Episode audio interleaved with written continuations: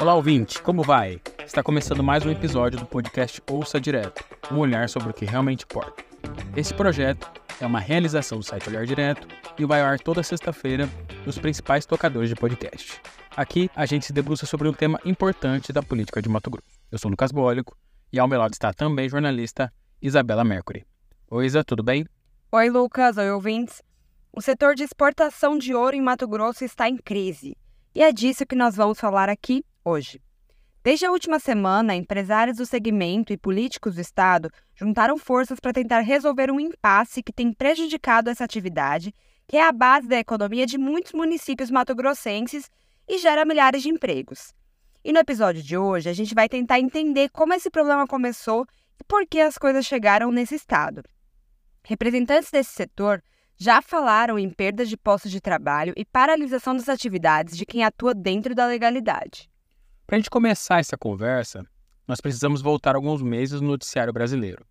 Certamente você deve se lembrar da tragédia humanitária envolvendo os indígenas Yanomami em Roraima, que veio a público no primeiro semestre desse ano. A maior terra indígena do país, a Yanomami, vive um dos piores ataques de garimpeiros da história. Relatório divulgado hoje apontou que os criminosos destruíram quase 50% mais áreas em 2021 em relação ao ano anterior e estupraram crianças e mulheres indígenas. A situação dos Yanomamis está diretamente ligada ao garimpo ilegal na região. A estimativa, quando a crise estourou, era de que haviam cerca de 20 mil garimpeiros atuando ilegalmente na terra indígena habitada por cerca de 30 mil Yanomamis. Para se ter uma ideia, dados do INPE revelam que o garimpo se expandiu 787% sobre terras indígenas entre 2016 e 2022. E esse crescimento não foi apenas sobre território Yanomami, mas foi lá que a situação se revelou mais alarmante. A população indígena sofre com desnutrição malária e problemas graves que são considerados evitáveis. A invasão de garimpos ilegais do território causa problemas de segurança, desorganização social e dificulta o acesso de equipes de saúde às regiões em que há doentes. A crise humanitária chocou o país e o mundo e forçou o governo federal a tomar algumas atitudes. Parte das ações foi imediata, como a decretação de situação de emergência. E houve também operações policiais, prisão de garimpeiros ilegais, apreensão e inutilização de equipamentos além de ajuda humanitária e construção de centros de saúde na localidade. Mas em médio prazo, o governo federal pensou também em estratégias para tentar fechar o cerco contra o garimpo legal. E a maneira de fazer isso é pelo viés econômico, tentando impedir ao máximo o comércio legal de ouro. E é agora que a gente começa a entrar no tópico principal desse episódio. Porque as empresas que atuam dentro da legalidade em Mato Grosso estão alegando que estão sendo prejudicadas por esse enrijecimento de regras. Eles alegam, inclusive, que esses novos parâmetros geraram lentidão no processo de exportação e passaram a ter um efeito contrário, ou seja, as empresas habilitadas e que atuam dentro da lei e fora de terras indígenas estão parando as atividades. E com isso, quem atua às margens da legalidade tem ganhado terreno. É, em abril desse ano, o Ministério da Justiça finalizou a chamada MP do Ouro, que teve como principal medida acabar com a presunção de boa-fé. O que, que isso quer dizer? Uma lei sancionada em 2013 permitia que o ouro fosse comercializado apenas com base nas informações oferecidas pelos próprios vendedores, sob a presunção de boa-fé. Abro aspas aqui para trecho da lei. Presumem-se a legalidade do ouro adquirido e a boa-fé da pessoa juridicamente adquirente. Fecha aspas. Isso quando estiverem, aspas de novo, devidamente arquivadas na sede da instituição legalmente autorizada a realizar a compra do ouro. Fecha aspas. Ou seja, bastava as pessoas declararem que o ouro era de origem legal, que ele era dado como de origem legal. Outros pontos relevantes da SMP foram a exigência de nota fiscal eletrônica para compra e venda, a necessidade de que a primeira venda do ouro extraído do garimpo seja por meio de entidades autorizadas pelo Banco Central e que a aquisição do ouro ocorra somente por meio de transferência bancária. Pouco antes da SMP, a Receita Federal havia instituído a obrigatoriedade do uso de notas fiscais nas transações de compra e venda de ouro por companhias que comercializavam o minério como ativo financeiro ou instrumento cambial. Porque antes disso, o ouro extraído de garimpo ilegal era comercializado com notas fiscais em papel, o que inviabilizava o controle por parte das autoridades. E a gente vai ver que é na Receita Federal que são as principais críticas do setor. Bom, Todas essas medidas que não estavam no trâmite habitual para autorização de exportação do ouro extraído no Brasil acabaram deixando todo o processo muito mais lento. O que dizem os empresários do setor, então? Que muitas dessas empresas não têm capital de giro suficiente para aguentar o novo tempo de espera para a comercialização desse ouro de origem legal. A demora da Receita Federal, segundo o Instituto Somos do Minério, chega a 40 dias. É importante que se diga que o setor que está se queixando dessa demora não é contrário ao enrijecimento dos critérios que visam fechar o cerco ao garimpo legal. O que eles alegam é que, da forma como está, quem atua na legalidade está sendo prejudicado. A reportagem do Olhar Direto entrevistou Roberto Cavalcante, presidente do Instituto Somos do Minério, que a Isabela acabou de citar. Vamos ouvir o que ele tem para dizer. A Receita Federal ela está fazendo um trabalho de forma séria, de forma a buscar realmente averiguar a origem do ouro uhum. dentro da Amazônia legal e, de fato, ele realmente é um ouro originário de uma zona de comercialização legal. Quanto a isso, está absolutamente certo. O problema é, que está sendo gerado é a burocracia que está é, demorando cerca de 30 dias ou 40 dias e as compradoras de ouro, que são as instituições financeiras, devidamente credenciadas pelo Banco Central, elas não têm capital de giro né, para que tenha que suportar todo esse período de análise, né, de espera que a Receita Federal está fazendo na aduana do aeroporto de Guarulhos para que possa exportar esse ouro. Uhum. Então, como as instituições financeiras não estão comprando esse ouro de seus fornecedores, que são os mineradores, que são as cooperativas né, de garimpeiros. Tá? Então, isso daí está causando um colapso na economia do estado de Mato Grosso e de outros estados também. E a gente quis saber também do Roberto quais são as consequências na prática dessa demora, seja na arrecadação do município ou seja na cadeia como um todo. Vamos ouvir a resposta dele. Os impactos muito negativo no momento, porque uhum. essa paralisia na aquisição, uhum. primeiro está depreciando o preço do ouro. Né? O valor do preço do ouro ele está numa faixa de 240 reais, 250. Né?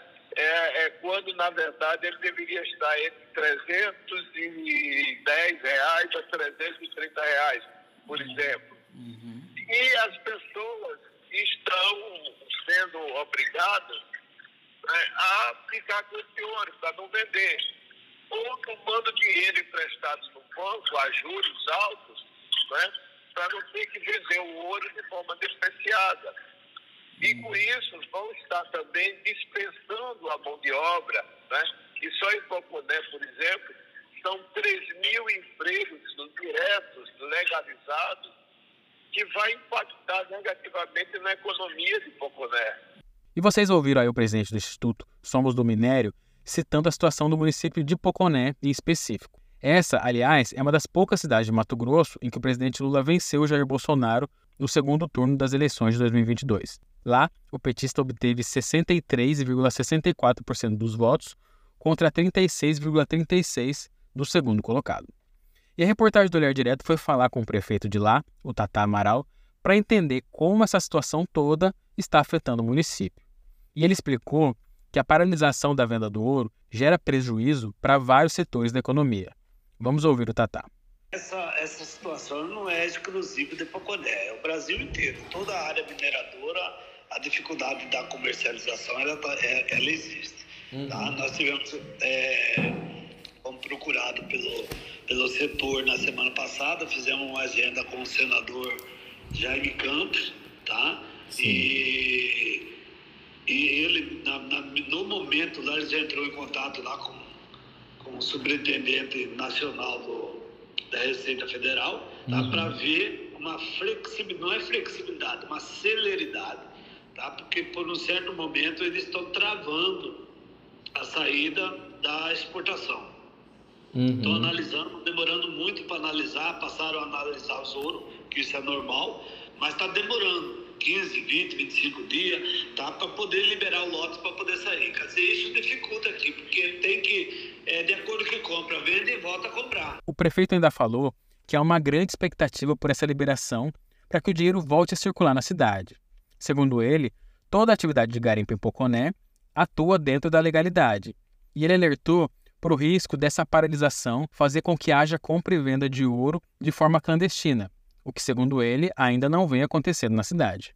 Segundo dados da Metamat, a Companhia Mato Grossense de Mineração, Poconé é o segundo município de Mato Grosso que mais arrecada com a compensação financeira pela exploração mineral, a CFEM. E 60% dos recursos da CFEM ficam no município em que foi extraído o mineral. Foram 12 milhões 556 mil reais arrecadados no ano passado em Poconé, um município que tem pouco mais de 31 mil habitantes, de acordo com o censo do IBGE de 2022. Em seguida, vem Peixoto de Azevedo, com 10 milhões e 58 mil reais arrecadados. Depois, Pontes e Lacerda, com 9 milhões e 69 mil reais arrecadados. E na sequência, Nossa Senhora do Livramento, com 8 milhões e 332 mil reais arrecadados. O primeiro no ranking arrecadação da CFEM Mato Grosso é o município de Nobres, mas nesse caso a extração é de calcário.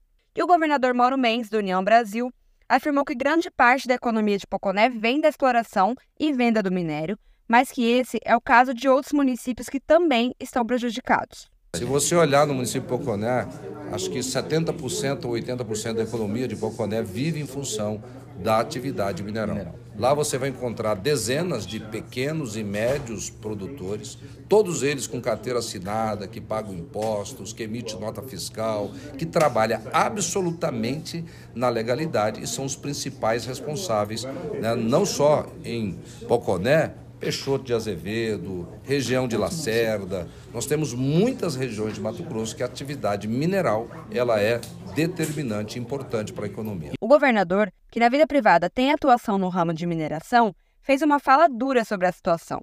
Ele afirmou que a Receita Federal tem feito uma, abre aspas, operação tartaruga, fecha aspas, e foi mais um dos que indicou benefícios aos que atuam na ilegalidade Segundo ele, só quem trabalha dentro da lei não está conseguindo trabalhar e grupos criminosos estão comprando ouro dos pequenos mineradores. Vamos escutar. O que está acontecendo é uma operação tartaruga da Receita Federal, dando a esses exportadores do setor mineral do estado de Mato Grosso e de outros estados também, não é um problema com Mato uhum, Grosso, uhum. é um problema com o setor da mineração, para que eles né, entrem tudo em canal vermelho poderia ser resolvido em um, dois dias, e aí uma operação tartaruga, que parece-me que foi determinada no âmbito da Receita Federal, que isso nunca aconteceu em toda a história, uhum. o que se resolveria em dois, três dias, leva duas, três semanas, leva 20 dias, leva um mês. Me parece que querem destruir aqueles que trabalham na legalidade nesse setor. Porque os ilegais continuam Continua. trabalhando já tenho notícias de que lá no, em alguns estados brasileiros já tem organizações criminosas comprando dos pequenos. Os grandes e médios não fazem isso. Os pequenos, que são sérios e que são muitos, também não fazem isso. Mas eles estão tentando empurrar um monte de gente para a ilegalidade, porque estão dificultando quem é legal, quem é sério, trabalhar, vender e exportar esse material. Vamos falar um pouco mais de números aqui.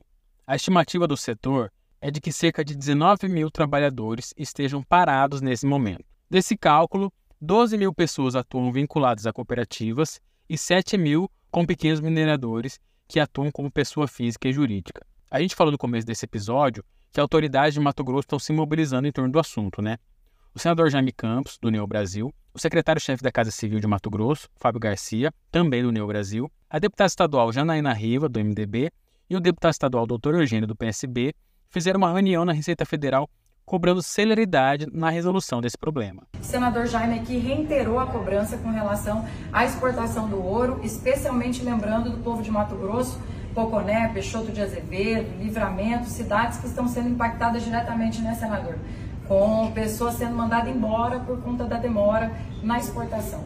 Uma vez mais, estamos aqui lutando, naturalmente, nessa causa que acho é justa é a questão da área mineral do Mato Grosso. Lamentavelmente, esses últimos 30, 40 dias tem vivido uma quadra muito ruim, na medida que a Receita Federal está trazendo sérios problemas. O que, que acontece? No atraso da exportação. Por conseguinte, tem afetado a comercialização nas algumas cidades, Belgrado de Poconé, Peixoto, Poço das Serras, etc. O que, que nós queremos? Que a Receita Federal dá mais celeridade para que possa exportar e com certeza voltar a compra normalmente nessas cidades e outras cidades certamente é importante essa atividade econômica. Como estão aqui com a nossa deputada Janaína, nosso deputado federal Fábio Garcia, doutor Logino, nosso deputado estadual, e o governador em exercício, Flaviano Pimentel, aqui, uma vez mais, na Receita Federal, fazer esse apelo em nome dos trabalhadores dessa atividade, sobretudo do comércio, dessa grande atividade econômica, que gera muitos recursos, com certeza, em prol da população de cada região do nosso estado. E a reportagem do Olhar Direto entrou em contato com a Receita Federal em busca de um posicionamento oficial sobre esse problema, mas não houve resposta até o fechamento desse episódio. Então a gente perguntou para o Roberto Cavalcante, presidente do Instituto Somos do Minério, que você já escutou aqui nesse episódio, o que, a Receita Federal responde quando é questionada pelo setor ou pelas autoridades em reuniões como essa. Vamos escutar a resposta dele. A sociedade local, né, uhum. e juntamente também com o Instituto, procurou o senador é, Jaime Campos, a deputada também, Janaína Riva, né, e que ele o senador conversou com o, diretor é, é, da Receita Federal, o senhor Barreirinhas, né, pedindo que solucionasse essa situação.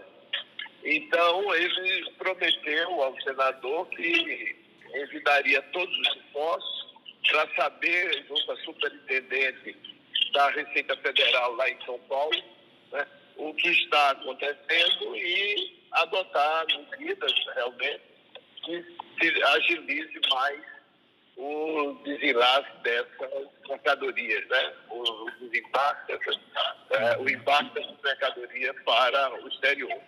E não tem como a gente terminar esse episódio sobre essas questões todas envolvendo a exportação de ouro e o combate ao garimpo ilegal sem falar da operação da Polícia Federal que foi deflagrada nessa semana para combater importação, venda e uso ilegal de mercúrio em garimpos na Amazônia, nos estados de Mato Grosso, Amazonas, Rondônia, Roraima e Pará. O mercúrio é utilizado por garimpeiros para separar as impurezas do ouro. A Polícia Federal identificou fornecedores que usavam empresas para geração de crédito falso de mercúrio no sistema do IBAMA, financiadores e responsáveis pelo transporte do produto e compradores finais, que no caso seriam as mineradoras. Em Mato Grosso, foram identificados sócios que teriam envolvimento na distribuição do mercúrio. Nenhum empresário foi preso, mas a Polícia Federal bloqueou o equivalente a 2,9 bilhões de reais dos investigados. Foram apreendidos 704 quilos de mercúrio ilegal. E aqui no estado foram cumpridos mandados em oito cidades: Cuiabá, Poconé, Peixoto de Azevedo, Cáceres, Alta Floresta, Pontes e Lacerda, Nossa Senhora do Livramento e Nova Lacerda. Segundo o delegado da Polícia Federal, Dalton Marinho, os sócios das mineradoras investigadas no âmbito da operação são pessoas com alto poder aquisitivo e, inclusive, integram a lista da Forbes, no ranking das mais ricas do país. Não há uma conexão direta neste momento entre a operação da PF e os pleitos do segmento apresentados ao longo desse podcast. E termina aqui o podcast Ouça Direto dessa semana. Esse programa é uma realização do site Olhar Direto. Ele tem roteiro, apresentação e edição de Lucas Bólico e Isabela Mercury. A direção de conteúdo é de Ayrton Marques. Esse episódio contou com a apuração de Max Aguiar, Rafael Machado e Ayrton Marques. Contamos também com áudios da TV Cultura e das redes sociais da deputada estadual Janaína Rio. E antes de ir embora, eu quero pedir que você faça uma avaliação positiva desse podcast na sua plataforma de áudio preferida. Assine o nosso feed para receber os programas em primeira mão e compartilhe esse episódio com seus amigos. Nós voltamos semana que vem, lançando mais um olhar sobre o que realmente importa. Tchau, pessoal. Tchau, Isa. Tchau, Lucas. Tchau, ouvintes. Até semana que vem.